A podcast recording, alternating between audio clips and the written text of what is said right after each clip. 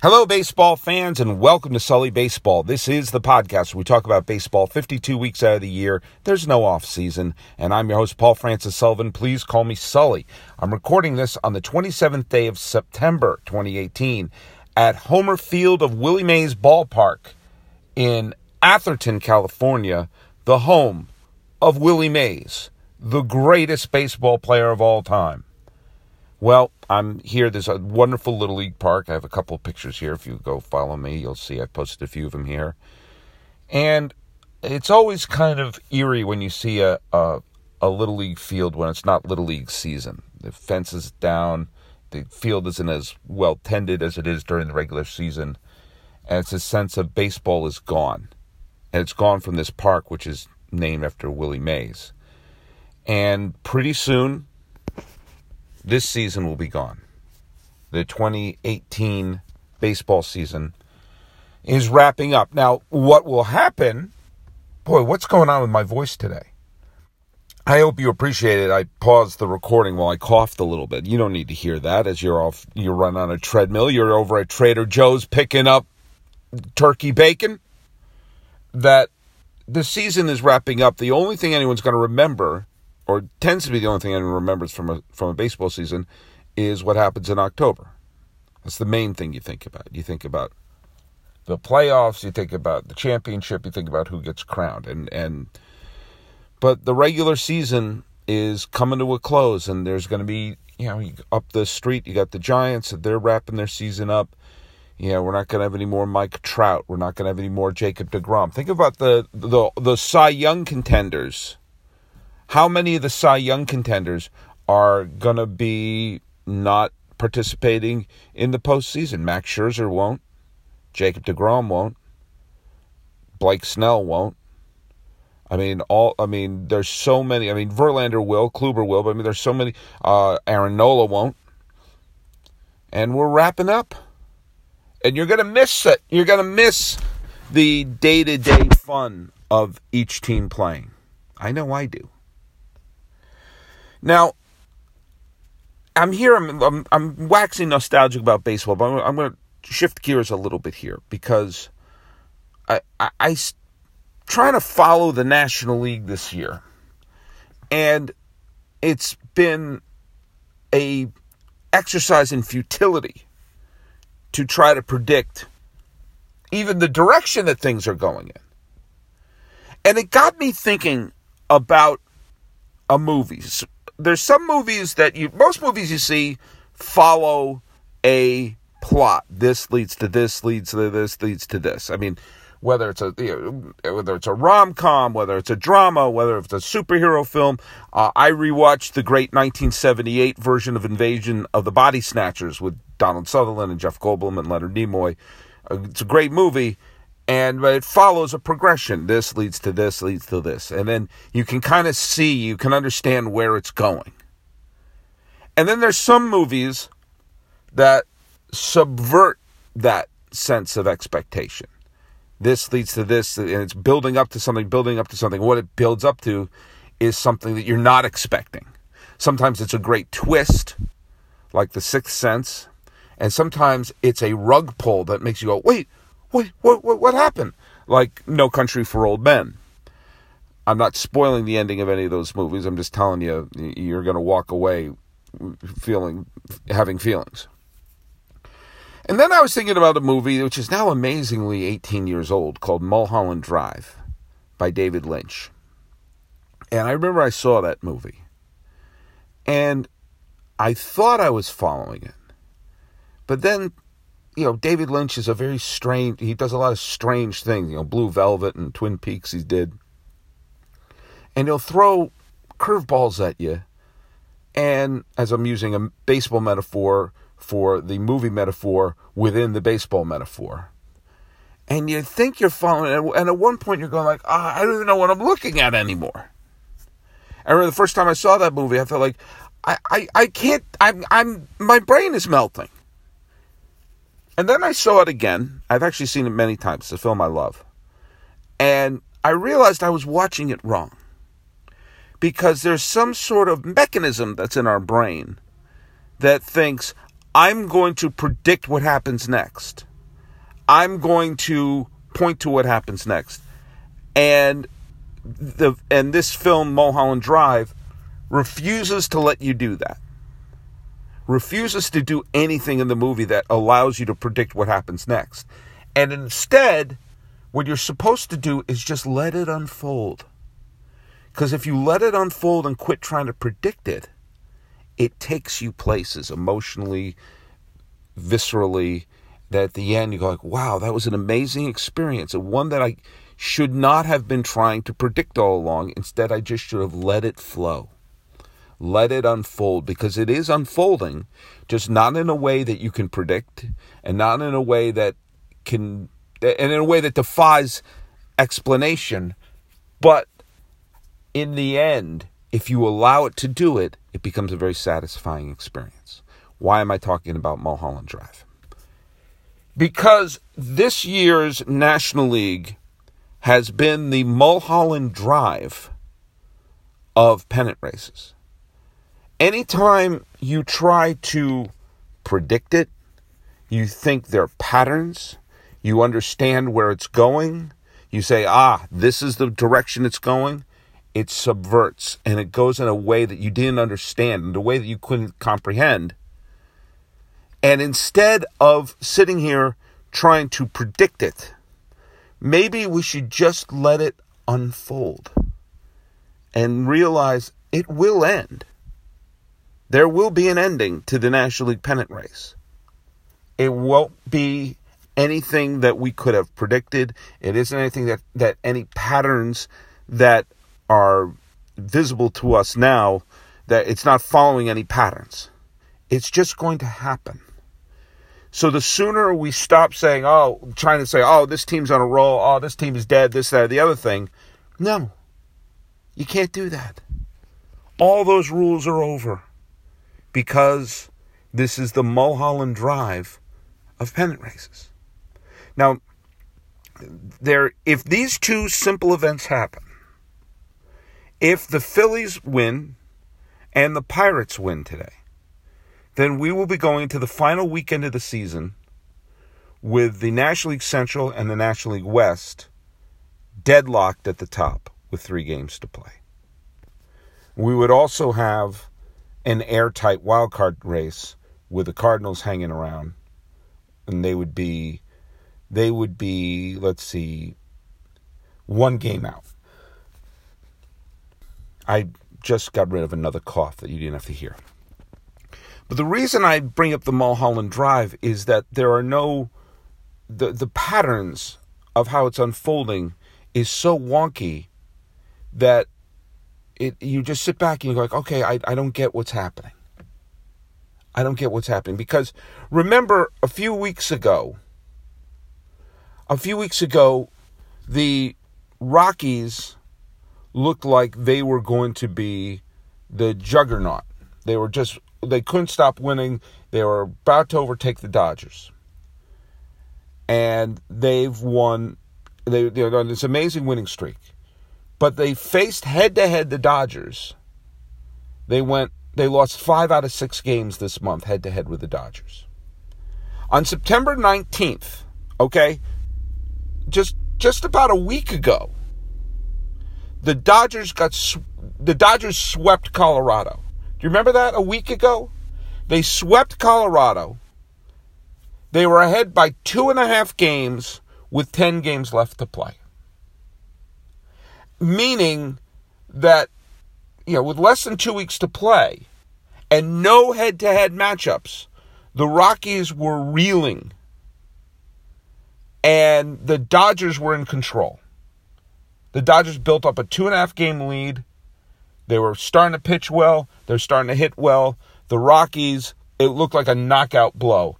And then they fell behind St. Louis, and all of a sudden, the Rockies, had this wonderful season, looked like they just shot themselves in the foot. Do you know what they've done since then?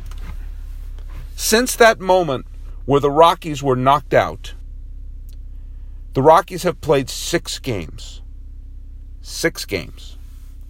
Not only have they won all six games. They have a run differential of plus 40. in those games.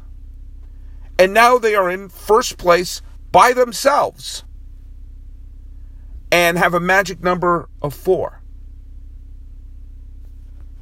You understand that the Dodgers have not played badly recently.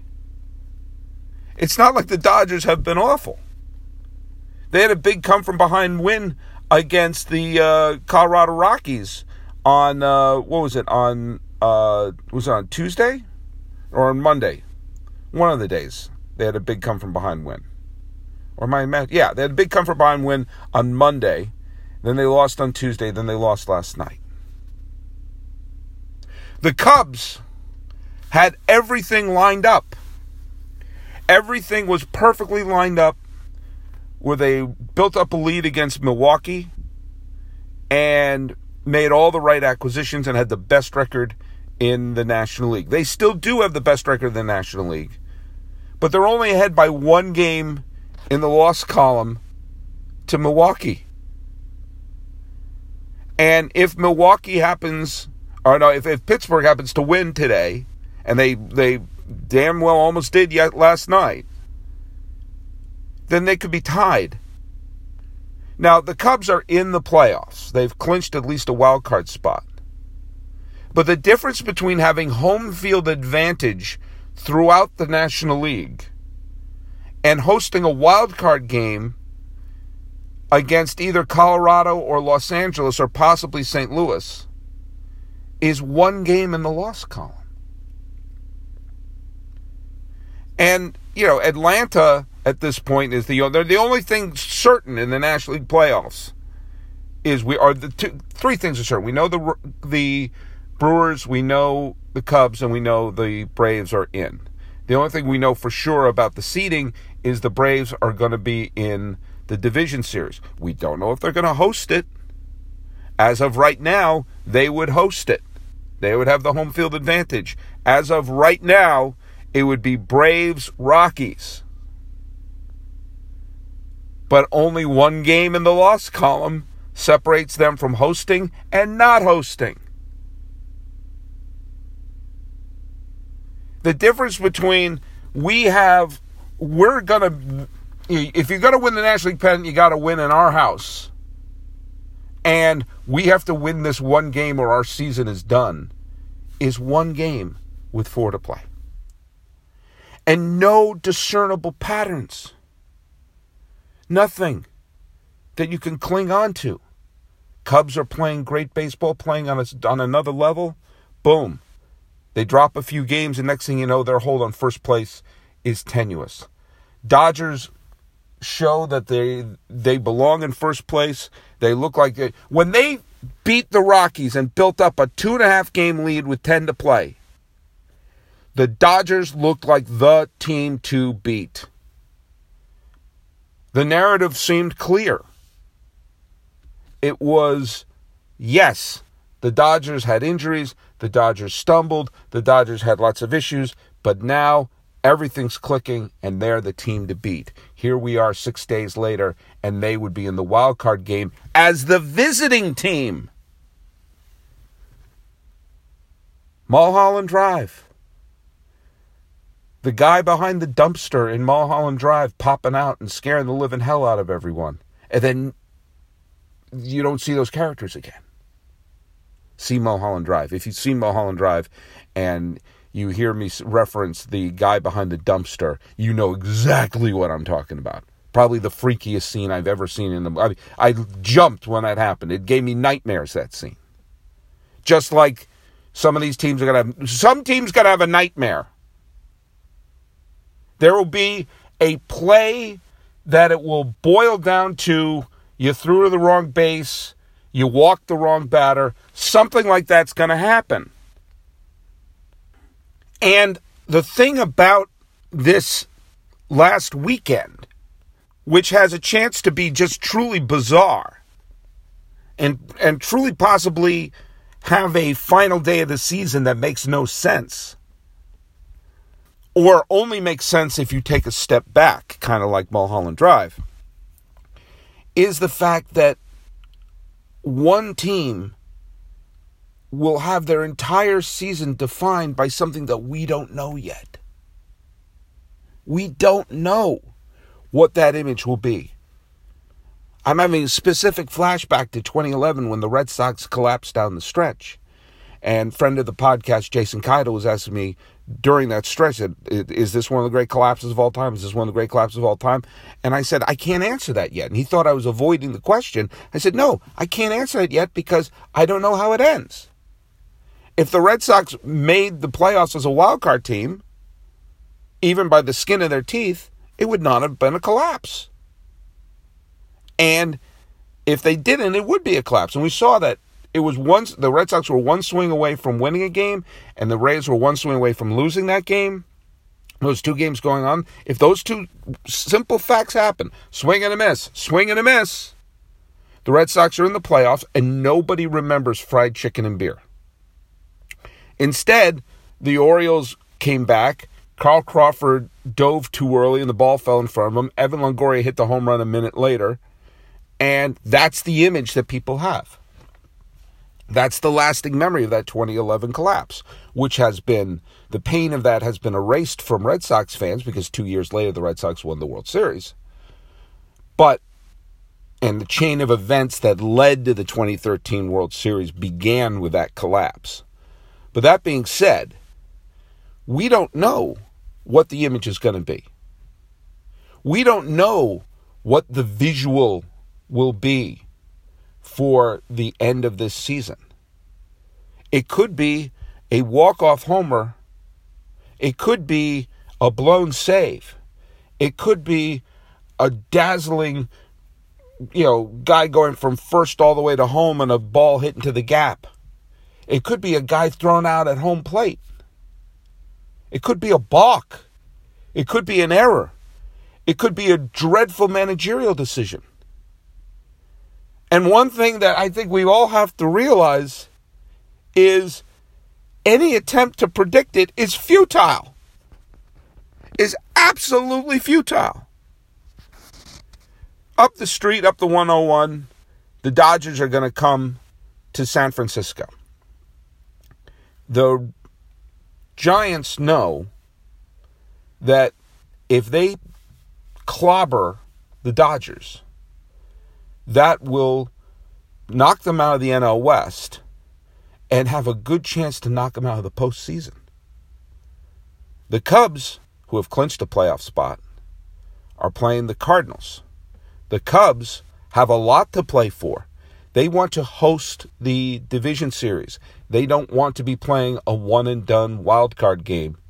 Especially if let's say if, let's say it's Cubs Dodgers which I thought was going to be the NLCS for the third straight year. But that could be the damn wild card game. And the Cubs look up and they say they have to face Clayton Kershaw in a one game playoff. The difference between that and saying we're going to host the division series is beating up the Cardinals. And wait, who are the Rocks play? Oh, the the Brewers are going to be playing the Tigers. There's a you know the Tigers, bad team, 94 loss team. Could they reach deep in and say, hey, we're going to show some pride and not let them run over us? Or are they going to be like the Phillies and just, I mean, the Phillies are so terrible right now that, uh, you, you, I mean, I'm actually listening to people saying, should they replace Gabe Kapler? I don't think they should, but I, I'm, I'm willing to listen to the thoughts.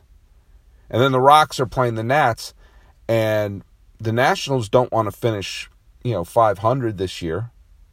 They want to finish on a winning note and show a little bit of pride.